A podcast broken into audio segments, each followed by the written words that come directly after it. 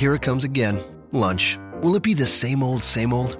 Or are you ready to take a vacation from the ordinary with the new Jamaican Jerk Turkey Sub at Firehouse Subs? Freshly sliced smoked turkey breast, craveably sweet mustard sauce, and a hint of Caribbean seasoning. Just $5.55 for a medium. Save time. Order the new Jamaican Jerk Turkey Sub on the Firehouse Subs app. Firehouse Subs. Enjoy more subs. Save more lives. Participating locations, limited time only, plus tax prices may vary for delivery.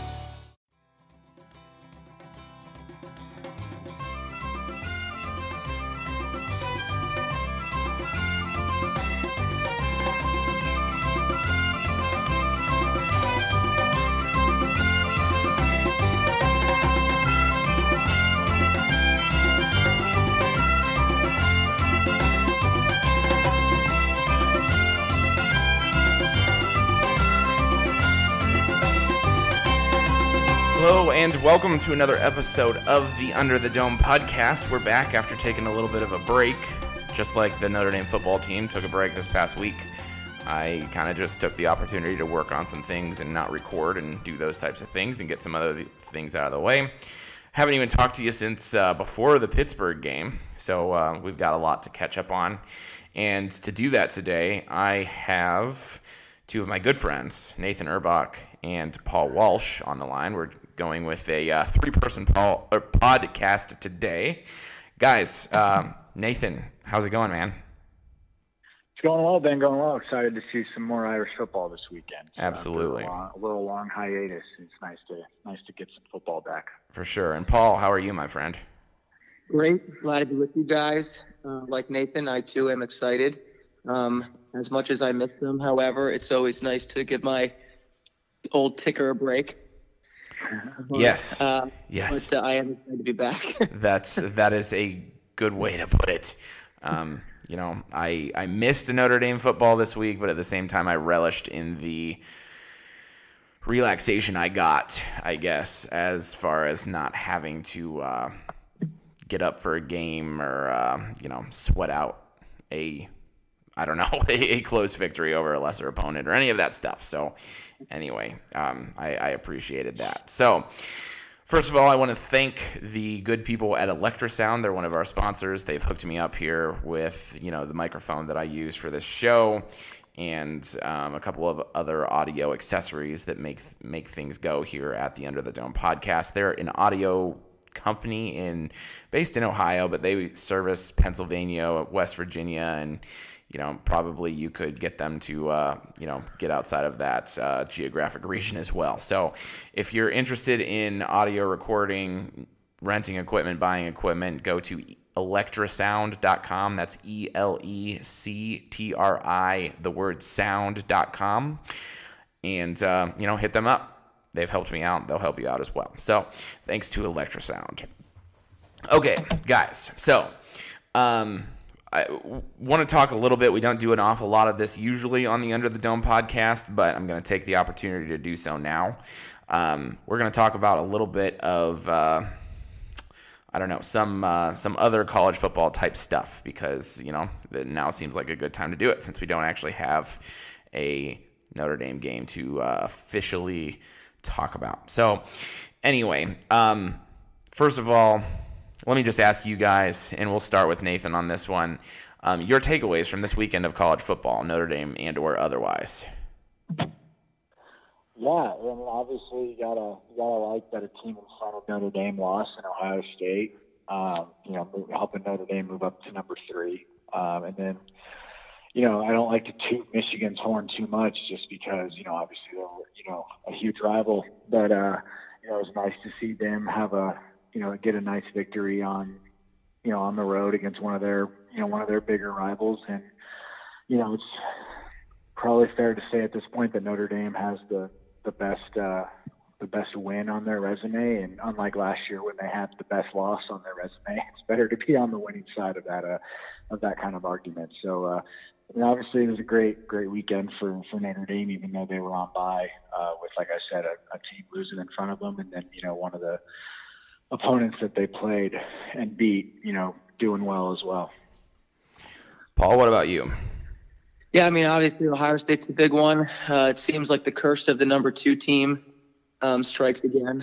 Um, I read an article, I think it was today, about you know how the number two teams. What was that a couple years ago? Like six times the number two team went down. I think we're at two this year, right, between Georgia and Ohio State. Um, so that's obviously a big takeaway. Good for Notre Dame. Um, uh, I was, admittedly, I was at a wedding this weekend, but I was catching up on a lot of things.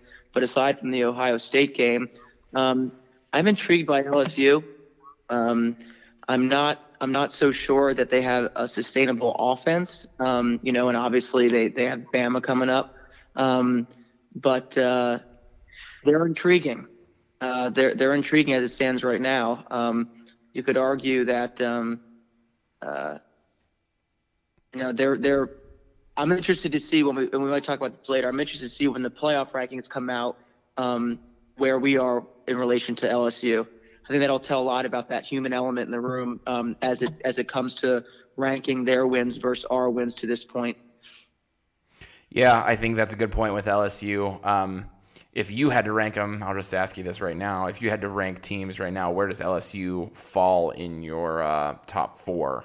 I'm assuming you've got Ooh. Bama first. I mean, I'm. I'll tell you this, just on resume alone, right now, and, and I'm not saying that it's the best team. Um, I would. I think. I think that um, resume-wise, I think LSU actually has a better resume than Clemson does. Yeah, um, I, I, I think that's fair. So, um, you know, whether whether when it all shakes out, Clemson will be the better team or not. I mean, you know, we'll we'll see. Um, history has said they put it together. Um, but um, I don't know. I mean, I, I guess as it stands right now, you know, I I could see, you know, Bama number one. I could see based on the resume right now, I could see um, LSU easily two or three. Um, Clemson three. I mean, I, I really think it's it's getting to the point now where it's almost interchangeable um, with the resumes we see right now. Um, but uh, you know, we have we have three top 25 wins, so we have to be right up there too. Um, but again, you know, it all that, that human element comes down to the eye test. Absolutely, so. absolutely. Nathan, your thoughts on LSU because I'm interested to see how you feel about this one as well. Yeah, I mean, I kind of echoing Paul's thoughts. I mean, LSU has a strong resume. I, I, I sort of agree in terms of I don't know if they're sustainable in terms of their offensive uh, prowess. Um, they obviously have a good defense, and they're in the SEC, so they're going to get props for, you know, for playing an SEC schedule and you know and beating teams like Georgia and, um, you know, and possibly Bama if they if they can get that uh, W. But uh, but yeah, I mean, just on rec- I mean, record alone, I'd probably have them at number four right now, just because they do have a loss, and I don't think Florida's that good. Um, so that, I mean, I think that is a little bit of a um, a damper on their uh, otherwise impressive resume.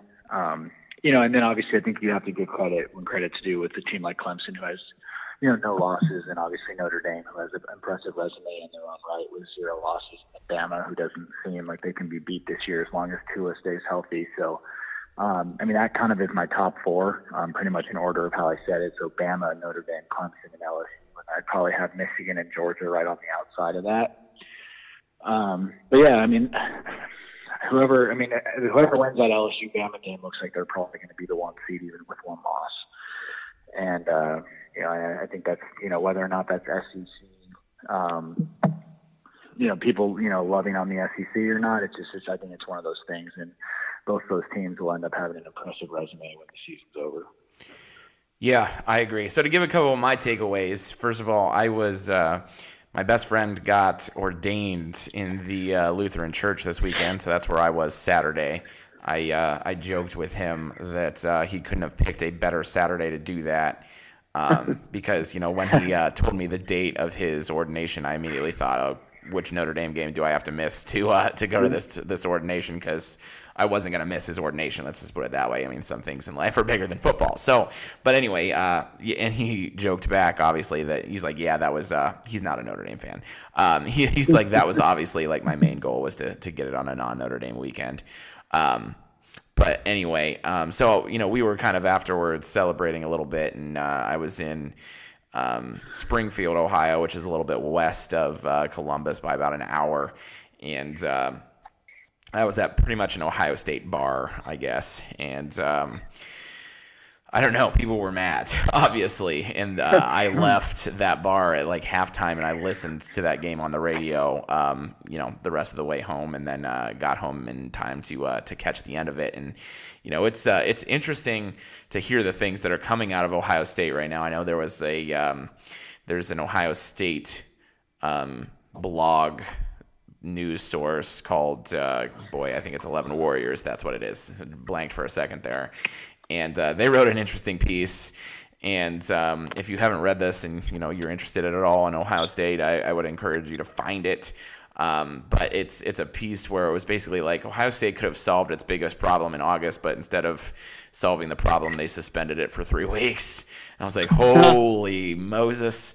Like it's uh, it's kind of funny the meltdown that Ohio State fans go into, I guess, um, when they lose a game because they just they kind of don't know how to handle it. And I, you know, I guess to a certain degree, I can't blame them, if that makes sense. So I don't know, but it, but it is interesting to see how Ohio State, how everyone has said that they're, you know, this great team and all of that, and they have great talent, but you know, they obviously every year have a game like this where they just get blown out on the road, or at least in recent memory. I mean, you think back to Iowa last year and Purdue this year. So interesting to see kind of what's going on there, and it'll be interesting to see if they can bounce back at all. But uh, yeah, and then to echo what you guys said, just very quickly, I mean, because I pretty much feel the same way.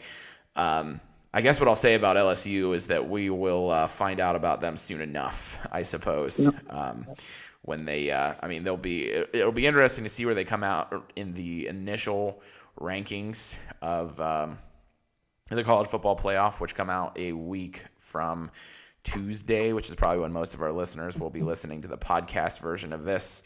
Um, so that's the 30th. Um, I wouldn't be surprised, especially if at first they're ranked ahead of Notre Dame, and I won't really care because they're either going to prove it or they're going to get knocked out of that position right. um, on the third um, when they play Alabama. But then I guess if that happens, if they if they prove it and they beat Alabama, then the question becomes: Is Alabama ahead of Notre Dame? Which is another whole nother subject. But uh, I don't really expect that to happen. I want to ask you guys this question, speaking of Alabama, and then we'll go on to some more Notre Dame type talk. You know, Nathan kind of said this, and uh, since we started with Nathan, we'll, we'll start with you on this one, Paul. But um, can any team beat Alabama this year, or is it all just futility as far as, uh, you know, are we all just playing for second, I guess? I mean, it's you were you were talking about Urban Meyer before a little bit, um, and, and and Ohio State kind of having this trend where they they always play that shaky game. I think that's really what has defined kind of the line between Urban Meyer, um, you know, Dabo and and a Saban. Saban doesn't allow that to happen. Um, yeah. yeah, they have great guys, you know, but they don't lose to a Syracuse. Um, they don't lose to a Purdue. Um, I think uh, the toughest thing a, a, as a coach at any level is making sure your team is up against a subpar opponent. I don't care whether you're coaching JV basketball JV baseball or you're coaching college football at the Division One level. It is one of the toughest things to do. Um, uh, that being said, why why I think Alabama is consistently good every year is because their tune-up games are truthfully tune-up games they learn as much about their team through those games as anybody else does, while other teams seem to struggle through games like that. And um, at times, um, for this year, I I don't see anyone um, challenging them terribly. I mean, I, maybe I'm biased here. I do think Notre Dame has the ability. Um, if it ended up being Notre Dame and Alabama, I don't think it would be a blowout like 2012. Um, I think it'd be much closer than that. I would obviously give the edge to Alabama. Um, but I, I, do think that of the teams that are kind of in the mix right now, um, I think that there are there are dynamics of the Notre Dame team that would give them more fits than they may have seen this year so far. Um, yeah. But as it stands right now, um, David versus Goliath, I think. Okay. Nathan, your thoughts? Yeah, I mean, I, I generally have that assumption as well. I mean, it's it's it's impressive what they're doing. Um, the one thing I would say is, I mean, they really haven't played anybody yet. Um, so I, I do kind of want to watch that LSU game, even though I think it's at home for Alabama, so they should win. Correct me if I'm wrong there, but um, assuming it's a home game for them, I expect them to win. But you know, once they finally play like a, a true top ten team, and then you know maybe you see like a closer score, for example, Um, that that might be a better way to uh, fix, kind of gauge, you know, where they are comparatively to everybody else. Um, you know that that's around there. Um, but I mean, I don't know. It's it's one of those things where like, Alabama has never really had a quarterback like Tua in the Nick Saban era, and you know now they finally have that guy. who Might be a legitimate pro prospect, and you know, it just seems to you know drive in and drive out, just you know just produce, and um, you know, and, and that's dangerous with all the other athletes they have on the field. So. Um, right now, I would say that yeah, it does look like a David and Goliath situation, but um, you know, I do want to see them play someone like LSU or you know or Notre Dame or Clemson because I do think those teams can provide certain levels of fits for them that could get them out of their comfort zone. Yeah, I think uh, I don't know if I can just interject my uh, mildly lukewarm take into this is that if there is a team I think that compete with Alabama I really and truly think that it's Notre Dame because if you think about what Notre Dame does best, it's defend and it's get after the passer and um, you know defend against the pass and that type of thing. And Alabama, you know, I can't say that I've watched a ton of their football this year, but I've read what a lot of very knowledgeable people have said about them, and it's that their defense has a few cracks in it, especially in the running game and you know, especially in places like the short passing game and things. And that's the type of thing that Notre Dame does well. But you know, your point, Nathan, is. Uh, you know, in Paul too is is well taken that, you know, we'll get some more clarity on just how good Alabama is when they uh, start playing the LSU's and the Georgias of the world that can sort of hang with them a little bit at the very least. So we'll we'll get some some clarity there, like a like we all said. So moving on. So to talk a little bit more Notre Dame type stuff. Obviously, we've got a Navy game up on the horizon. Um, uh, it's going to be, I think, a game that resembles Wake Forest, if I had to guess, um, as far as Notre Dame's ability to move the football. And uh, I think they'll get back on track after kind of a lackluster uh, performance here, uh, you know, this last week where they barely survived against Pittsburgh. Um, that said, I kind of want to talk before we talk Navy, and maybe we don't talk Navy that much because I, I mean they're just I don't know. We were talking online before, or before we went online. I guess I mean to say that uh, you know Navy doesn't know what they're doing at the quarterback position currently. This is probably the you know worst Navy team in recent memory. So uh, you would think Notre Dame would put them away relatively easily. Um, but so you know, before we talk about Navy, even though I just spent a minute talking about them, um, let's talk Notre Dame, and you know we've kind of run through some of these things over at Slap the Sign to a certain extent. So if you want some more, you know, written content, make sure if you head on over to Slap the Sign. But let's talk about you know things that uh, we're encouraged with, and then also maybe a little bit we'll get into some disappointments uh, throughout the season. Um, at this point, we'll start with Nathan on this one. Um, what, Nathan, are you most uh, pleasantly surprised with in regards to anything Brian Kelly, Notre Dame football, anything personnel, anything at all? Uh, I, this one's pretty easy for me. Um, I think it has to be the quarterback position. I mean, I think coming into the year, we, you know, I think over uh, at least that slap the sign just when talk with talking to you guys through our group chat and things like that. I mean, I think we all thought Wimbush would be, you know, would be better than um, than last year, and you know, it turns out he was pretty much the same guy, maybe a little bit better in his uh, pass efficiency or whatever the first three games. But then, you know, Ian Book was kind of just sitting there, and we didn't really know what to expect out of him if he were to ever be named the starter. And I think he's been way, way, way better than anybody can expect. And you know, he if he was playing from from game one, he would be a Heisman contender at this point. And you know, I think that's probably the biggest surprise. Um, uh, you know, and then outside of that, maybe just Brian Kelly actually changing from Wimbush to Ian Book is, is, is the next biggest surprise. So I think it all pretty much centers on the quarterback. Yeah, I, I tend to agree with you. And actually, Paul tweet and I t- conversed about this on Twitter that you know, mm-hmm. kudos to Brian Kelly for uh, you know going away from a guy who he seemed to be pretty sure about in Brandon Wimbush and then going to Ian Book and let Ian Book be who Ian Book is. So, yeah, I think uh, I think all three of us are kind of in agreement um, on that assessment. Paul, what's been your biggest um, your biggest boy? I just lost the word. Your biggest pleasant surprise, I guess, so far this year. Just to quickly echo that, I think you know I've been I've been a Brian Kelly critic over over I would say the the latter half of his tenure so far, but I have to give him credit where credit's due. Um, you know, he's I think I said this in in a reply to one of your tweets that he's fallen in love with this guy who can throw downfield, and I think if there's one part of Ian Book's um, performance that you can be critical of, it's throwing downfield. So it's really it's really kind of um, I guess a breath of fresh air to see Brian Kelly not hitting the panic button um, on a guy who has not seemed to fit his scheme that he's liked to run over the last nine years. Um, so that you know that's yeah, that's great. I think that we were going to have an improved defense. Uh, I honestly didn't think it was going to be this good. Um, I, I, I knew that we would we would certainly improve from you know from last year.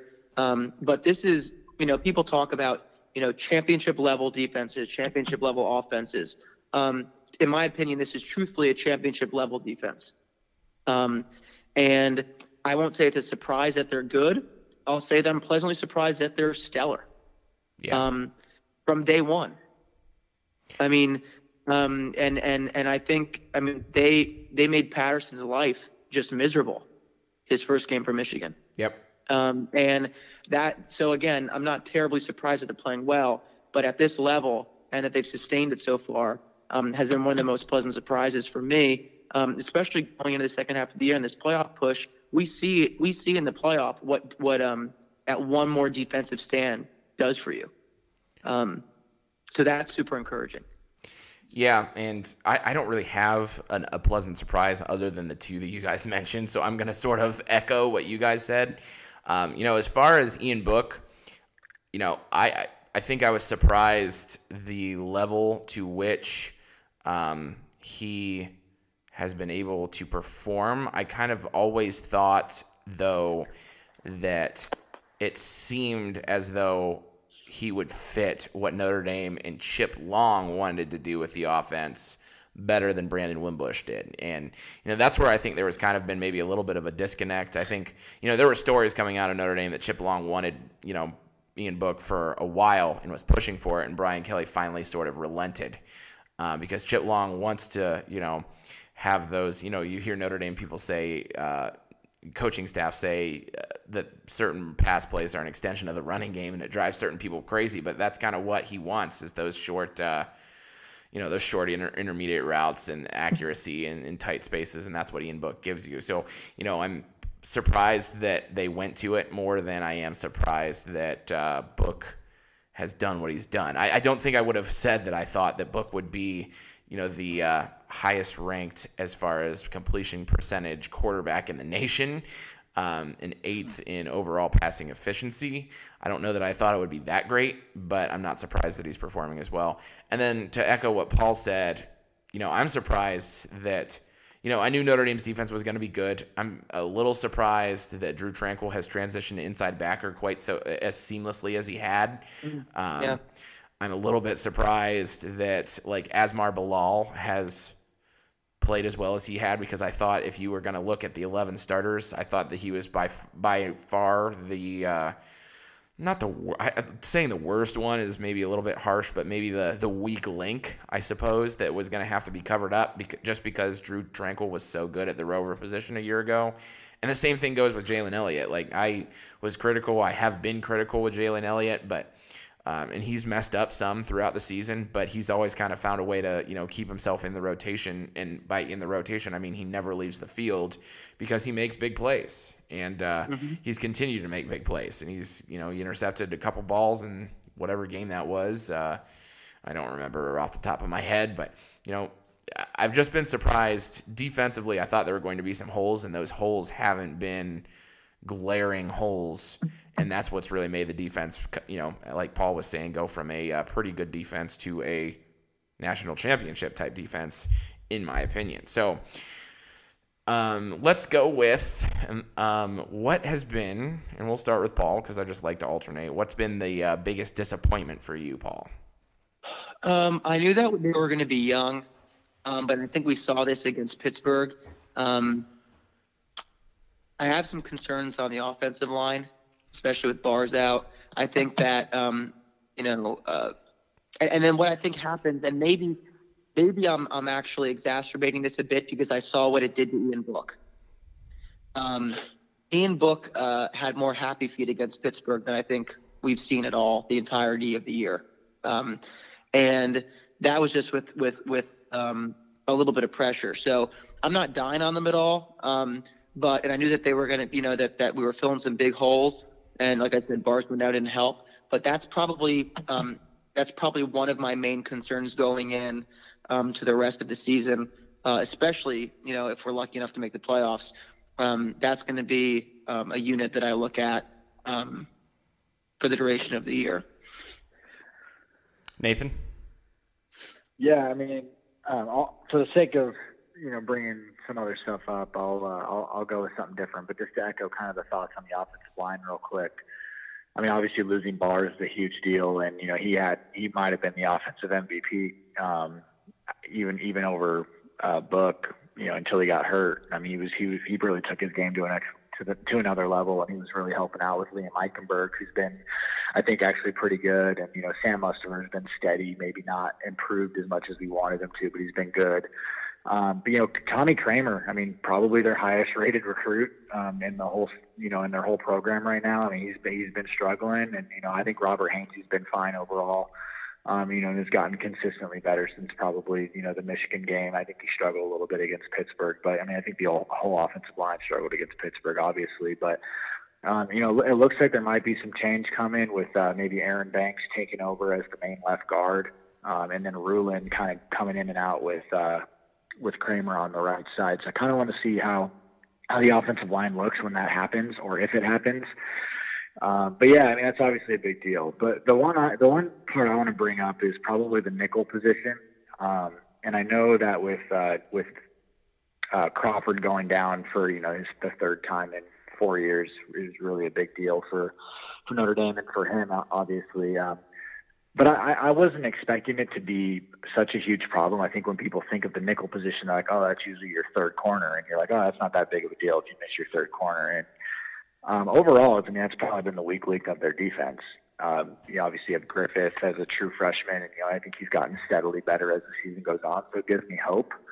Um, but you know, Nick Coleman as a senior, I mean, he's I think a lot of people thought he was going to be you know pretty good this year, and you know, he's been sort of non-existent, and Griffith has taken over that job. So I would say that's a, a big disappointment for me at the moment, but I also think it has the opportunity to become not necessarily a strength, but something that you're not worried about come season end as Griffith continues to get playing time. Um, but right now, definitely uh, the first seven games into the year, uh, I think it's been a disappointment overall.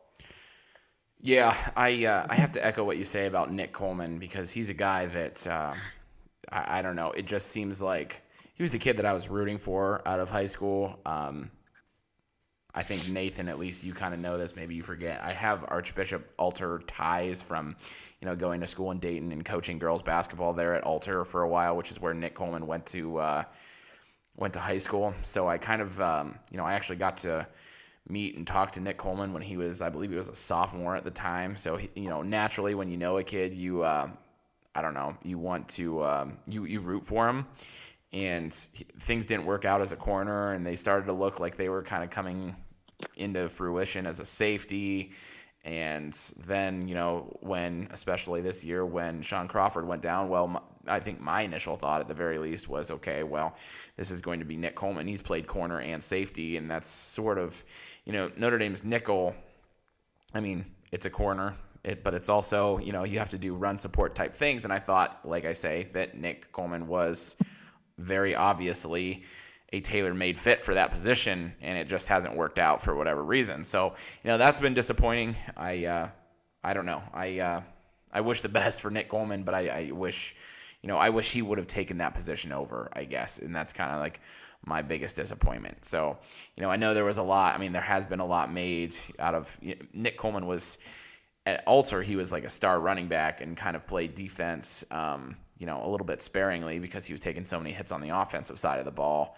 Um, and he was kind of almost recruited more as like an athlete um, that would kind of fill into that uh, that defensive back type of position. It just, like I say, hasn't uh, hasn't quite worked out for him, unfortunately. So that's that's probably my di- biggest disappointment going forward. And you know, the offensive line has been spotty for sure. Um, every time we think that uh, they're taking a step forward, it seems like they take a step back. And you know, most recently, the biggest step back they took, like you guys both said, is losing Alex Bars, and you kind of can't, uh, unfortunately. Um, account for that, I suppose. But you know, I just thought certain guys were going to be better, and they just haven't been. But you know, I guess the good news is that these things are things that uh, probably, you know, Notre Dame can attempt to fix as they go these last five weeks to a certain extent because I think that uh, you know Bill Connelly's S and P 500. You know, they, Bill Connelly gives Notre Dame like a 31% chance to uh, to win out the rest of their games, which is high compared to you know some of these other teams.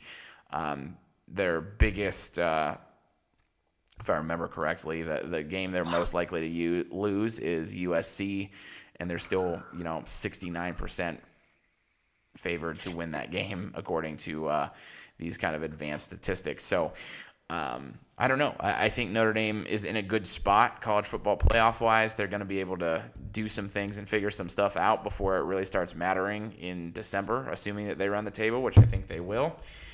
And uh, I don't know. I don't know. So I guess w- when we're talking about these disappointments, I-, I guess what I'm trying to get at is that one of the disappointments isn't that Notre Dame is sitting at four and three right now, right. if that makes sense. It's a sign of a good team. I mean, I mean, it's a sign of a good team that despite injuries, despite some people not playing to their potential, I mean, you're the number three team in the country. So um, that hasn't been the case for Notre Dame, you know, in the in, in recent the recent past. Um, we've been unable to overcome those sorts of um, those sorts of uh, I guess dilemmas, and then we lose by a score. You know, yeah. um, now we're now we're winning we're winning closer games, um, which is encouraging to see. Absolutely. Let me ask you guys this, and this will be kind of the last question that we talk about before we get on out of here. Um,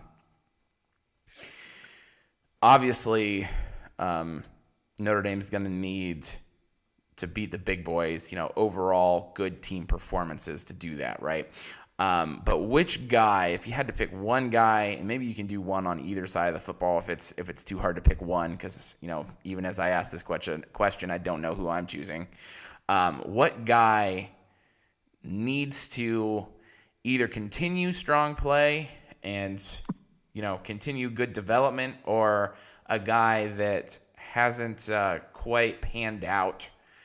Um, or maybe hasn't reached his full potential, let's say. What guy needs to perform well for Notre Dame to continue to take steps in the right direction? Nathan, uh, we'll go ahead and start with you on this one. Yeah. Okay. So I'll probably I'll probably take two just because uh, you gave me that opportunity. But uh, um, I'm gonna go a little outside the box on offense, and I'm gonna say Jafar Armstrong. Uh, he should be coming back from um, you know his uh, knee infection this week against Navy.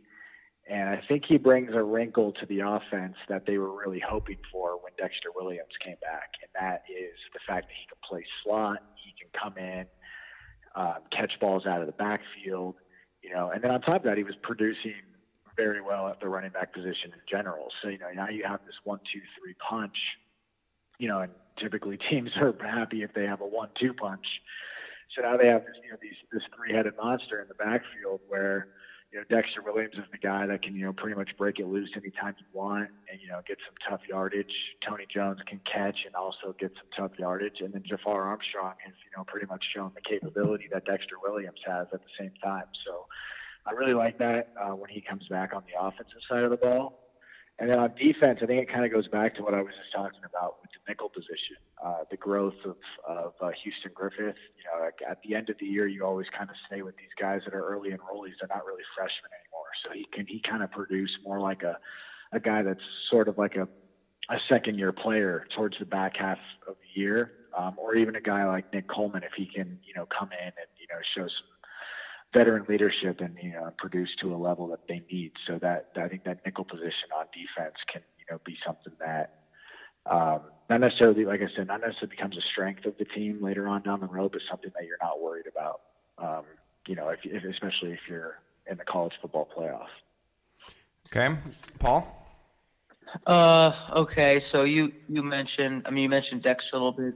You mentioned. I'm gonna say, um, oh, just for the sake of argument, I'm gonna go with Boykin offensively. Um, I think that um, I don't know. It just seems to be involved. He he's he's definitely somebody that Book trusts. Yes. Um, and as far as I'm concerned, there, as you have a, a quarterback who hasn't, who's only played realistically a few games, for them to get on that page early uh, and often uh, is super. Um, it gives confidence, more confidence to, to Book, obviously. Um, but I think that I think that Boykin needs to continue to be that guy for Book uh, for the offense to be successful, especially um, if we want to see Book kind of start to, to be the guy who can hit those 20, 25 yard passes downfield. Um, uh, so I'm going to go with him. Then I'm going to say, uh, if I'm picking another, I think Tillery. I mean, he needs to continue to be disruptive, um, and like he's been, uh, and um, he's the firecracker. I mean, he's. I mean, he. People, you know, it seems like the whole team rallies around him. Um, and when he catch fire, he catches fire. Everyone else does too. So I'm going to say Tillery and Boykin. I'm going to uh, agree with a lot of what you said, both of you, and kind of go in a different route. Offensively, I think the guy that needs to step up that hasn't produced yet, and I'm actually going to name kind of two, and this will make more sense when I actually name them. But the two I'm going to pick are the comb- is the combination of Chase Claypool slash Kevin Austin. I think that if Notre Dame's going to be really good offensively, they've got to find another guy that can um, produce catching the ball outside of Boykin and outside of what you get from Alize Mack and what you're going to get on a you know some occasions from from Chris Finke. I just think that they need another threat of a big play. Um, obviously, Claypool's the guy that you're going to look for to do that most often because he has the most experience. But if if Claypool and Kevin Austin, in my opinion, get going in the passing game the second half of the season, these last five games of the season, I guess, then I think that's what takes Notre Dame to the next level. Because if you are able to take the top off the defense, and you know Miles Boykin's a great receiver, but he's not the type of guy necessarily that you're gonna try to, you know, just, you know, have that track speed, the the Will Fuller type to take the top off of defense. If there's going to be anybody like that, I think it's Claypool, to be honest with you. And if he's able to do that and take the take the top off of the defense, it's going to open up a lot of things for Boykin and Mack and others, you know, a little bit more underneath and in the running game as well. So those are my guys on offense, mostly Claypool with a little bit of, of Kevin Austin. Defensively, I am going to agree with Paul on this one that it's got to be Tillery because – um, and it's not that he's played poorly by any stretch. It's that you know, and I have to, I guess, give a uh, um, an assist to uh, the Irish Illustrated podcast uh, today. Talked about Tillery as kind of like the. Um, they didn't use this word, but I'm going to use it the linchpin of the Notre Dame defense. And their analogy, which I really appreciated being a basketball coach, is that, you know, if you know you've got a great center in basketball, automatically it's you know all the shooters around the perimeter get to you know get more open, right? So you know if you've got Shaquille O'Neal in the middle, that makes things easier for Kobe Bryant on the perimeter. Well, if you've got Jerry Tillery doing what he's supposed to do in the middle, makes it easier for Daelin Hayes and Julian Okwara to do what they do on the outside. So um, you know, if Notre Dame is going to make the college football playoff and they're going to, you know, win in the semifinals and have a chance against a team like Alabama or something, they're going to have to pressure the quarterback. And that starts up front with Tillery taking double teams so that those guys on the outside get those one on one matchups. So that's kind of what I'll go with. Quick thing here, Ben. First of all, you didn't mention Khalid Kareem, and that's embarrassing. Oh, boy. I'm just kidding. Uh, the second, uh, I'm actually glad you mentioned Claypool. I was he was probably my second my second choice after Armstrong, and you saw it in the Pittsburgh game when he ran that slant route and almost broke it for a touchdown, but just kind of got you know that shoestring tackle. He really is the the guy on that offense that at least at the receiver position where you know almost any time he touches the ball, he can you know he can score. Um, and that's something where I think you might actually see here later on as the season goes on, um, or in the second half, I should say. Uh, I, th- I, think there's going to be a few times where they're able to get him the ball in space, and he's going to be able to do something with it. Um, and then on defense, you know, just to kind of mention another name, just because I, I, think it's kind of like you said, it's, it's kind of tough to choose. Uh, Troy Pride, I think, is a guy that's not talked about enough. I think he was the guy that I really thought was going to have a breakout year um, on the defensive side. Him and Khalid Kareem were kind of like my two guys, and obviously Kareem is broken out. Um, but if Troy Pride can be in that lockdown corner, you know, and get healthy, um, I mean, that's only going to help help that secondary and help the pass rush even more. Because I, I think that there's still a lot that he can he can bring to this team, and uh, um, so if if he's able to. Uh, you know, just be that guy that I thought, think a lot of us thought he was going to be this year, then, you know, that's something that's pretty scary. Uh, that's already, you know, to an already great defense. Yeah. Nathan out here, uh, you know, calling me out on my own podcast. Sheesh. Stay classy, Nathan. Stay classy. on that note, listeners, uh, thanks for for listening obviously we've been live on Twitch. We've had a couple viewers bounce in and out, um, so we're th- thankful for them. Um, if you're listening to this live, we thank you as well. And obviously, you know, if you're listening to this in podcast form, probably on uh, on Tuesday the 23rd, we like you just as much. So if you would continue to spread the word, check out underthedomeND.com for all of the uh, podcast links. We're all over the place Apple Podcasts, Google Play, Stitcher, Podbean, all of that stuff. You could continue to spread the word, write uh, reviews and all of that for us, that would be absolutely fantastic, and we'd appreciate that a lot. But um, all of that being said, um, I think it's uh, I think we're about at the time to uh, to get out of here. We will be back Sunday night, most likely after. Uh, actually, I lied. Monday night, most likely after the Navy game, talking with uh, Jack Leniart, who's going out to the Navy game, and uh, Mason Plummer as well. We've kind of got that lined up already. So um, we'll be doing that Monday night. That'll be the next time you hear from us. Um, obviously, big game coming up with Navy. Um, because the next game on the schedule is always the biggest game. There's my coaching cliche of the podcast. So, all of that being said, thanks for uh, sticking with us. Thanks for listening, and thanks for everything that you do as far as spreading this podcast, reading my work, and the work of all the other podcast guests and Slab design writers as well. So, we appreciate that very much. And until next time, go Irish.